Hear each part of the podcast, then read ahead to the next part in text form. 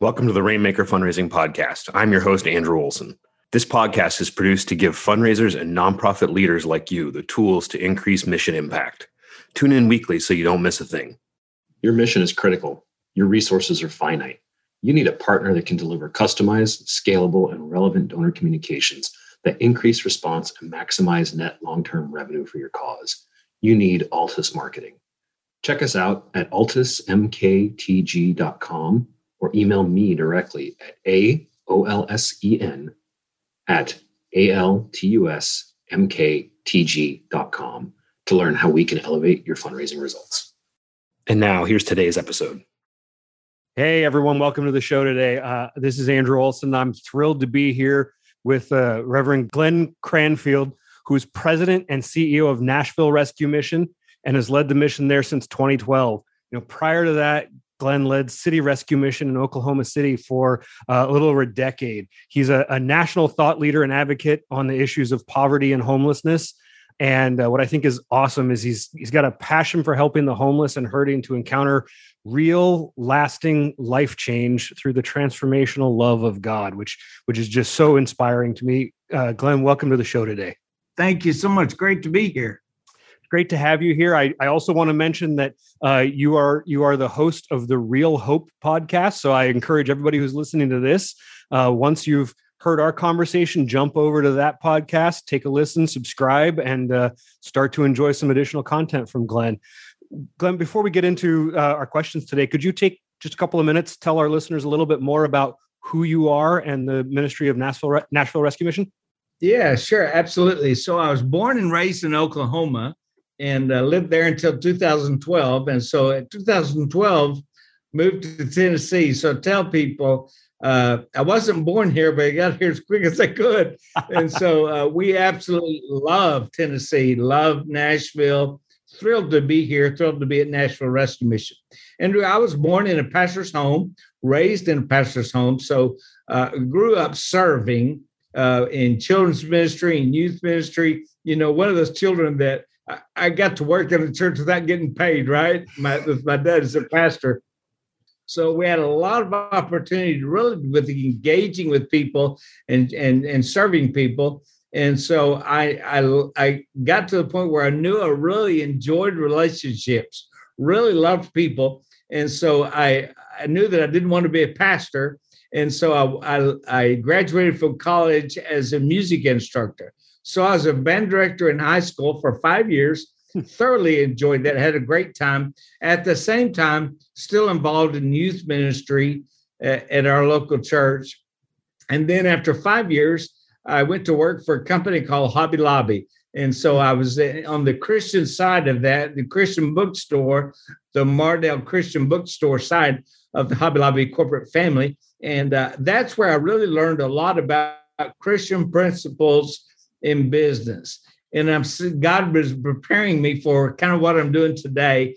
And then after a short time in that, then I found out about this City Rescue Mission in Oklahoma City, which you mentioned earlier. And someone had asked me to go down and do a chapel service at City Rescue Mission. Well, I didn't know anything about the rescue mission. I didn't know anything about homelessness, really, or poverty.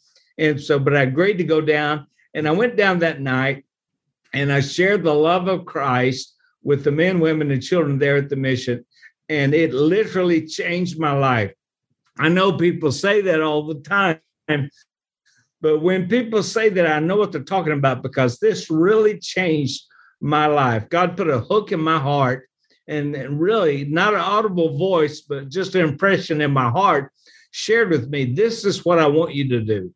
I want you to share my love, my grace, the care that I have for the homeless and poor. And so that was in 1992. And so basically I've been doing something similar to this since then. That's awesome. Well, as a pastor's kid myself, I can totally relate to your comment about doing ministry work and not getting paid for it. That sums up my childhood as well. Appreciate you sharing about your background.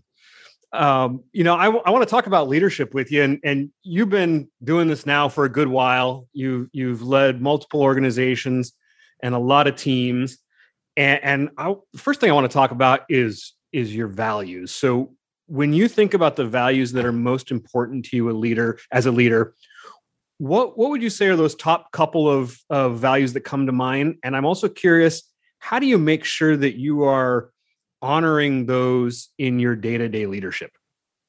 Yeah, that's a great question in leadership. And so I have some personal values, and we've really kind of adopted those here at Nashville Rescue Mission, and did at City Rescue Mission as well. And so while they're corporate values, they're very personal to me.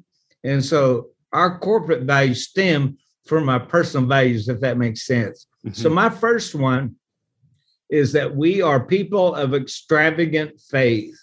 And when I first began to really pray about this and talk about it, I shared with people, I said, I want my first value to be value of faith. And so it just didn't set well with me. And over time, then I added that word, extravagant faith, because sometimes we're in situations to where we are forced to do nothing but believe God. And that takes extravagant faith. And so I began to really think about that and reach out and wanted to really develop extravagant faith in my life. And that is basically this. I believe God is who he says he is. And that's a belief that I'm firmly rooted on. Secondly, I believe he can do what he says he can do. And so in impossible situations where people come across the threshold of our doors and other folks say, well, there's no hope for him or no hope for her, then I rely and lean on extravagant faith that God is who he says he is, and he can do what he says he can do. And by the way, God says there's nothing impossible with him. And so I choose to believe that. That's my first value, is that I choose to believe God. In fact, in extravagant faith, you know, people ask me oftentimes, I guess I'm getting old with my white hair or whatever. They asked me, said, have you ever thought about what you would like imprinted on your tombstone? And I would just simply like the fact that, yeah, no, just this. He believed God, you know, because to me, that sums up my life. I believe that God is who he says he is, and I believe that he can do what he says he can do. The second core value of myself is radical hospitality. Again, it's not just hospitality, it's radical hospitality. People that are with me in the moment are the most important people in the world. And we've all been in those situations where we're talking to somebody and they're looking over our shoulder at somebody else in the room and wanting to talk with them, right? Yep. But we need to have eye contact, facial contact. We need to be zoned in to the people that God has placed in our path for that moment. That's radical hospitality, going the extra step to make people feel that they're valued, they have dignity, that they're loved, that they have worth.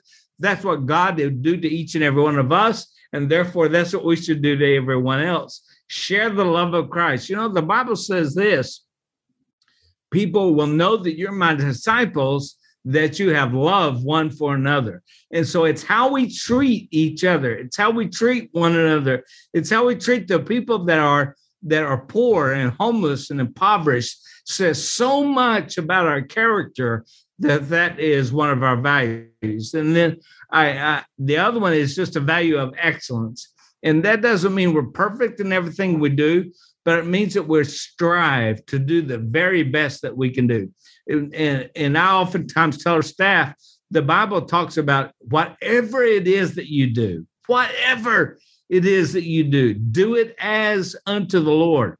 And so that really speaks to excellence. I want to give my very best to the Lord. If I'm raising my kids, my sons, I want to raise them. I'm not perfect, but I want to raise them with excellence, as if I'm raising them for the Lord. And by the way, I am, right? Yep. If I'm pastoring a church, if I'm working in a grocery store, if I'm serving the homeless, whatever, if I'm working on my car, whatever I do, I want to do as if I'm serving the Lord and working for the Lord. And that requires excellence. And just with me, one, and I know you asked for two, but I'm giving you four. One really important one for me is the culture of honor, honoring others. The Bible says to esteem others, depending on translation you read, esteem others or honor others better than yourself. And what kind of world would we be living in right now if we all just simply obeyed that scripture? That I'm honoring you. I'm lifting up you. I'm praying for you. I want you to succeed. I want you to be successful. I want you to further your career. I'm honoring you and esteeming you more than me. But vice versa, you're doing that for me, right? You're honoring me too. And so what kind of world would it be if we're all tripping over one another and fumbling around, trying to honor each other better than ourselves? I think that's a tremendous thing. And when we're dealing with the poor and we're dealing with the homeless, we talk about a culture of honor here, honoring the people, the board members, their donors, their volunteers, all the people that go about and help serve the homeless. But I bring it back and say, listen, that is so right. We need to do that. But we need to honor the homeless. We need to honor the poor. We need to honor them. They have dignity. They have value and they have worth. And God has called us to honor them even above ourselves. So those are just a few of the values that I think are very important. Well, I love those. They are both simple and profound. And a couple thoughts. So I don't know if you've seen or heard, but recently there's been some dialogue in our industry about whether organizations really should be, focusing on what we would call donor-centered fundraising, or if they should, if we should make this change to community-centered fundraising, and how do we balance the needs of those we serve versus the needs of the donors. And I love that idea of the culture of honor, because really then there's no way not to do both, right? And I think it takes away this us-them mentality. And like you said, if we're each focused on serving one another, then we should be tripping over ourselves to take care of each other. I think that's beautiful. A follow-up for you on the radical hospitality. That makes a lot of sense to me when it comes to your guests and the people you serve. How do you as a leader help your team to live that out with one another? Great question. And we talk about that often. Radical hospitality is not just for the people we serve, it's for one another. We live life together, right? In serving the Lord, in serving the homeless and the poor. We live life together. And so we encounter situations together. And so as we're here enjoying life and serving and ministering together, we become very important to one another. And I tell our team, we have about 150 staff people, and I tell them oftentimes, we are the ones that God has brought here today. Look around these rooms. Look around the people that, for whatever reason, God has brought us together as a family right here for this time. You are very important to the people around you, and they are very important to you. And so we are all encountering difficulties in life.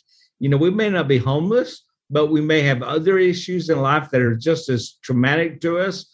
And so we need to pray for one another. We need to check in with one another. We need to lift one another up.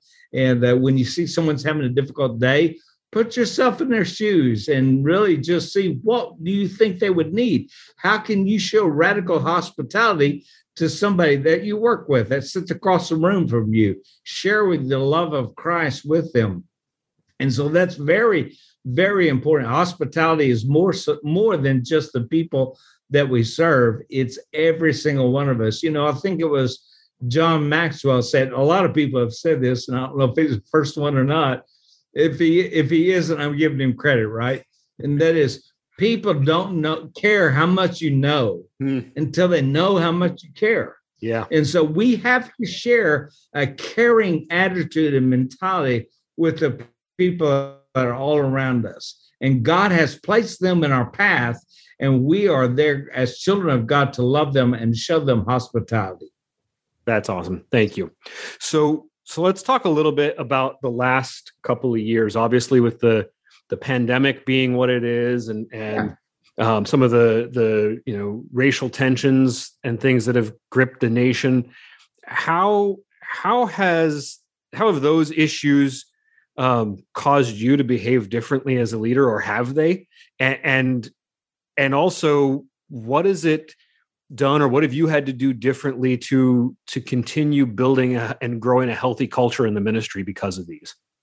Oh, that's great. You know, this this season that we've gone through has been very, very revealing to me for a lot of things, and it's changed my perspective about some things. And so I have friends, you know, prior to the pandemic that work from home. You know, I'll share with them, you know, that doesn't interest me, because my culture, the culture that I want to create, is one of relationships. And it's difficult to have relationships with somebody that works remotely, right? Right. And so I had to pivot on that immediately. And we recognize that there are a lot of our different folks that could work from home because their kids were out of school, their husband may have lost their job, or whatever the situation was. And it was imminent or very important that they have the opportunity to work from home. And so we created a flexible work arrangement. So many of our employees that didn't have the day-to-day functions here at the mission could actually work from home. And so I learned, and I was just sharing some with some of them today, I learned that can be very fruitful, that can be very effective for both the ministry and their personal lives. I firmly believe that if you're having difficulty with your personal life, it will spill over into your work life. Yep. And so if I can help you by relieving some of the stress by creating a flexible work arrangement for you, you're going to benefit from that, and eventually the ministry will benefit from that. So that was one thing. And so when you ask that question, I'm smiling, because I was one of those guys that said, no one needs to be working from home. They all need to be here. But now that we're coming to the end of the pandemic, we are actually have created, in fact, a flexible work arrangement policy so folks can continue to work at home and check in with the office maybe a day or two a week, and the rest of the time serve from home. And we have found them to be very productive. We've found it actually, in some cases, more productive. And so it's exciting. And it tells our employees, which I think is very important, you know, you matter. You what happens in your life, the needs that you have, you with your children, with school, and with all, you are very important to us, and you matter. And we did a lot of things throughout the time of the pandemic that we would send meals home to our employees. We would do all kinds of fun things for them, just to let them know, even though you're working at home, you're still a part of our family. And so the culture here, even though we had folks that were working flexible from home or working remotely, one of my number one jobs is to guard a culture. And so we still want to maintain the culture of relationships, and a culture that causes us to be able to function well together. And so communication is incredibly important. So we started a newsletter that goes to all of our employees, both in-house and work, but also remotely. And we keep up with everybody, you know, new children, new grandchildren, going on vacation, your dogs, whatever it is that we can put in the newsletter, just to keep everybody connected. Very cool. Okay. So, whether it's COVID related or something else earlier in your career, I'd love for you to talk a little bit about, you know, maybe one of the biggest crises you ever faced as a leader, and what you learned about yourself in the process. Wow. Yeah. Wow. I'm as I said earlier, I'm 60 years old. So therefore I've had multiple crises. I think as you ask the question, there's a couple of things that come to mind. In Oklahoma City, we were involved in a building campaign, and we were raising money to build, is about a block away from where the Alfred Murrah bombing took place. Oh, wow. And so that was in 1995. And we were about a month away from signing all the papers to move into what was the old YMCA building there, a block away from the bombing. And so then the bombing went off, and it just devastated downtown Oklahoma City, and it destroyed our plans. and we had to go back to the drawing board and start over again. And I learned a lot through that process. Number one thing that I learned is that in his heart, a man may plan his course, right? But God determines his steps. And so I, since that moment and prior to that, but it just hit home to me that I can really come up with a lot of thinking and a lot of plans, but I need to make room for God to change and for God to move in that. So now City Rescue Mission in Oklahoma City, then we had to pivot. We bought an old schoolhouse with a gymnasium and cafeteria. And instead of starting from ground up, there was a lot of things already in place with this building. We just had to rehab and add to. And it turned out to be a much better facility and place in the city than where the YMCA was originally that we were going to purchase. And so it's just, giving it all to God and say, God, I've done everything that I can, and I think you called me to do, but I am leaving it all to you for your direction and for your guidance. And so to trust God, even when that situation happened that night, I remember shaking my head and wringing my hands. You know how it is. You're like, oh my Lord. I mean, we had all of our plans. Now they're all gone, but we had one more plan. And that was, we didn't know what it was, but it was God. And so I think just to trust God, even in the midst of the most terrible crisis, to know that you're not alone, that God has not forgotten you, God has not neglected you, that he is still directing your steps. The Bible says the steps of a righteous man are ordered by God. It doesn't mean the steps of a perfect man. It's just that the steps of a man that trusts God, God will order your steps. We may not see it today, but we take confidence knowing that God is in control. And I learned that in that situation and others. And I have to tell you, another crisis in my leadership in Oklahoma City as well was I had the number 2 person at our ministry, which was my best friend, and situation happened where it was a matter of morality, and I had to actually let him go. And that was a very difficult crisis for me because he was a very, very dear friend and still is today. But I learned in that moment that this ministry is bigger than us.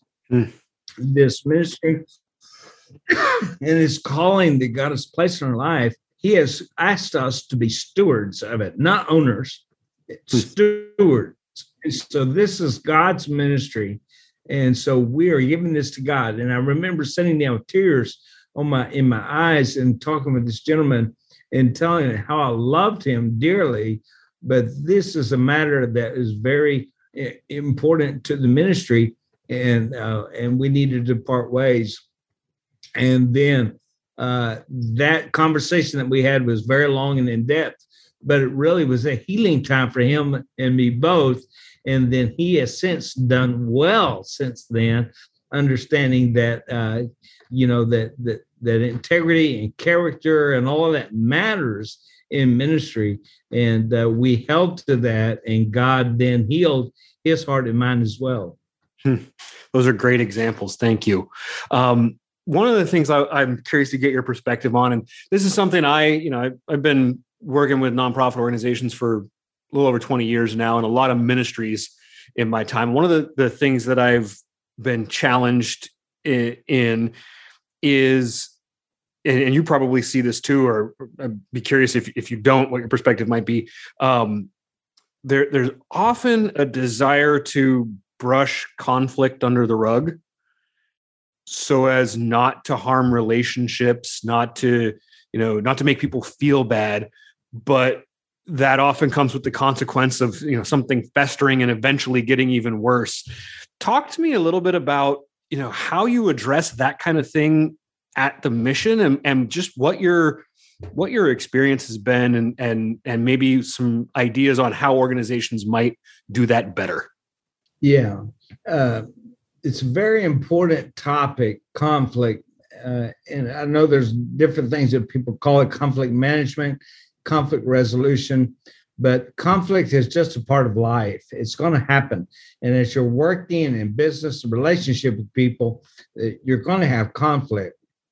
And the Bible says, as iron sharpens iron, so does one man sharpen another, affect another. And I tell people here at work oftentimes, the only time that iron sharpens iron is when.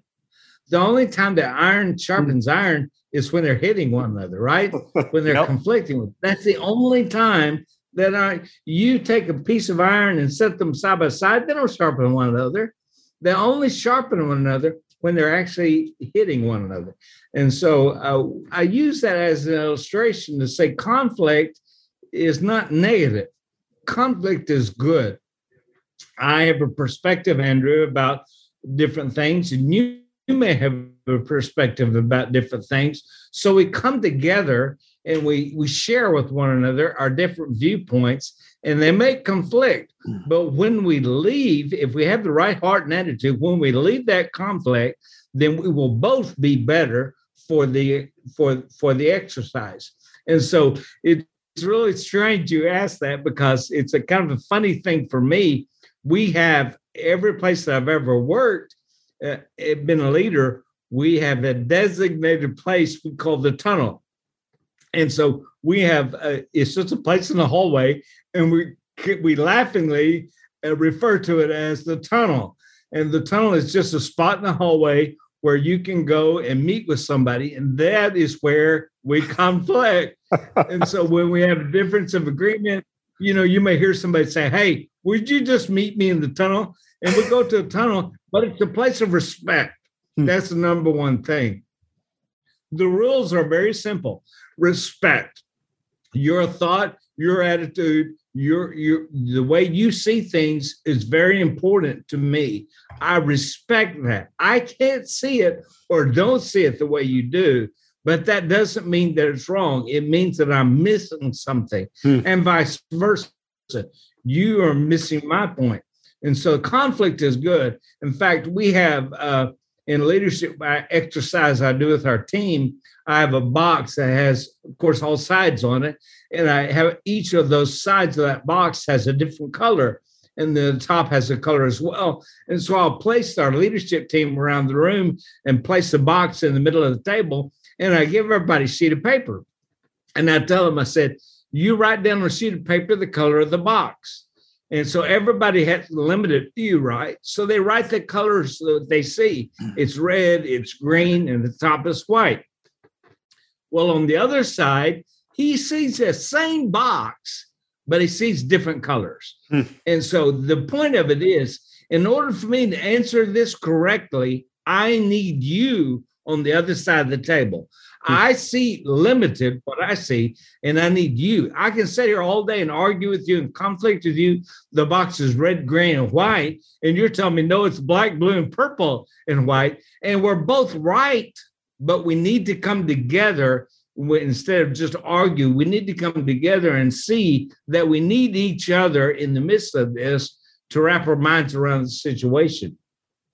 And so conflict is just a way of life. It's very, you know, I've been married for 37 years. I have 4 grown sons. I have 4 daughter-in-laws. I have 8 grandkids, and I have all the, let me tell you, there's plenty of conflict, but conflict to me is not negative. Conflict is good. You have a different view. I honor that. I need that. You have a different personality.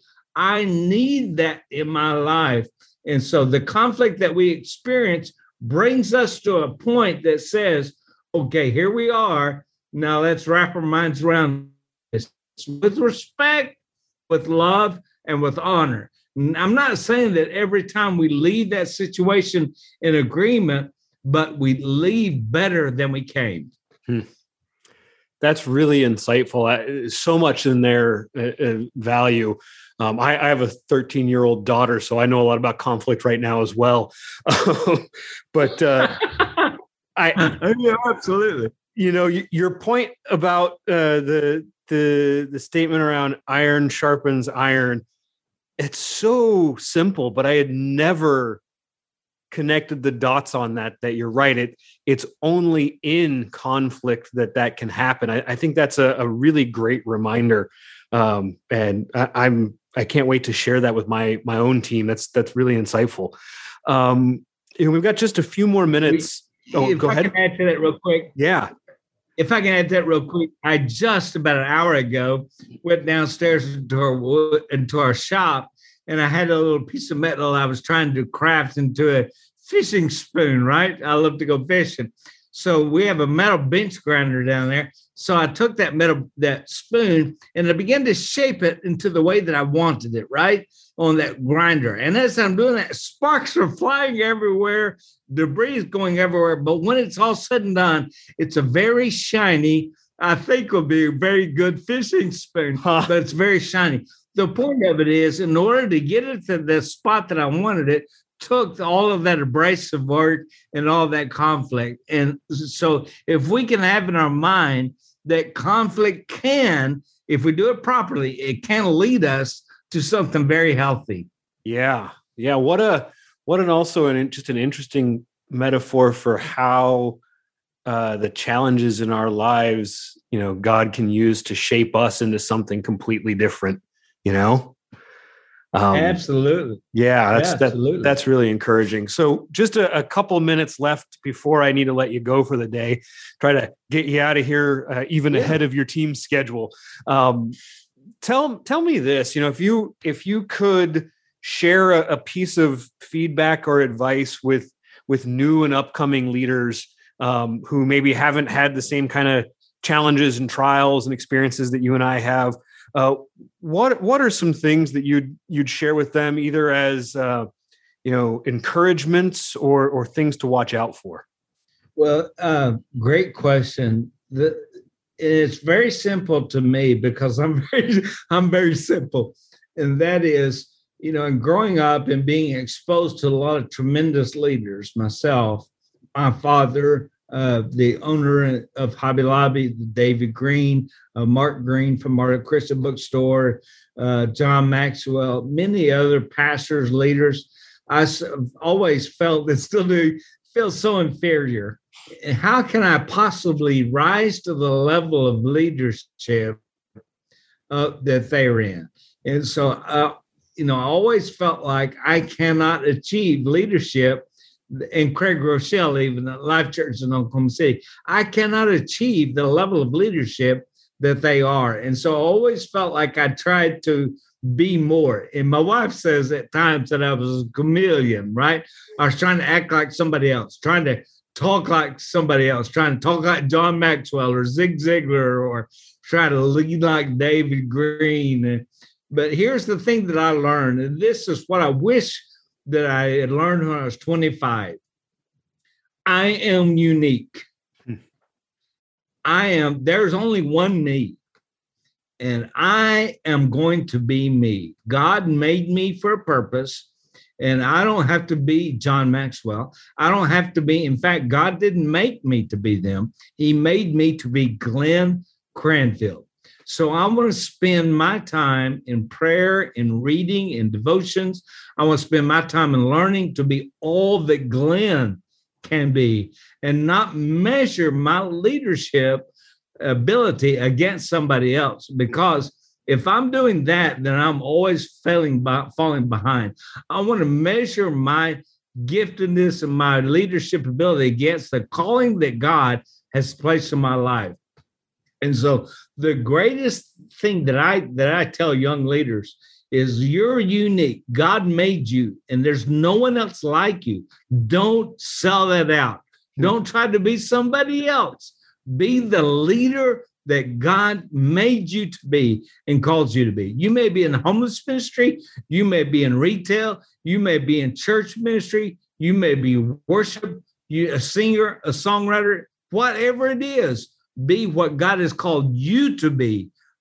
Certainly we all need to be people of character. We need to be people of passion. We need to be people of excellence. But at the end of the day, what has God placed on your heart? That's what I wish somebody had told me, or they probably did. I just wish I had listened at 25 to say, Glenn, Be all that God has called you to be. Don't try to be somebody else. Amen. I feel like I'm sure people told me something similar too. I wish I would have listened at 25 as well. That's great. Right. Thank you so much for being here. This was a lot of fun. I feel like I've learned a lot and I've gone to church all at once in this conversation. So really appreciate the insights that you shared today. Great. Thank you. Yeah. How can folks learn more about Nashville Rescue Mission?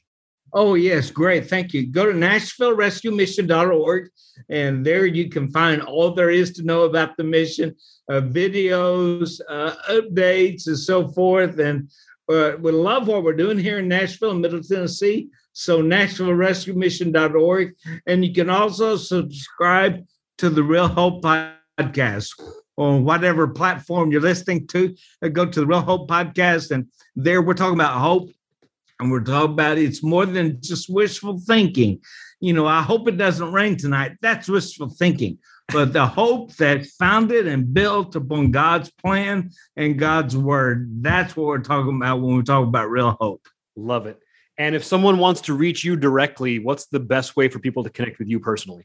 The best way is gcranfield@NashvilleRescueMission.org. Again, gcranfield@NashvilleRescueMission.org, and be happy to entertain conversation with anyone. Wonderful. Thank you so much again for being here. God bless. You too. Have you read my Amazon #1 best-selling book, 101 Biggest Mistakes Nonprofits Make and How You Can Avoid Them Yet? It's the book that I wrote with expertise from over 20 nonprofit leaders and their 300 years of combined experience. You can download it for free today. Just visit andrewolson.net and go to the free resources tab on my site.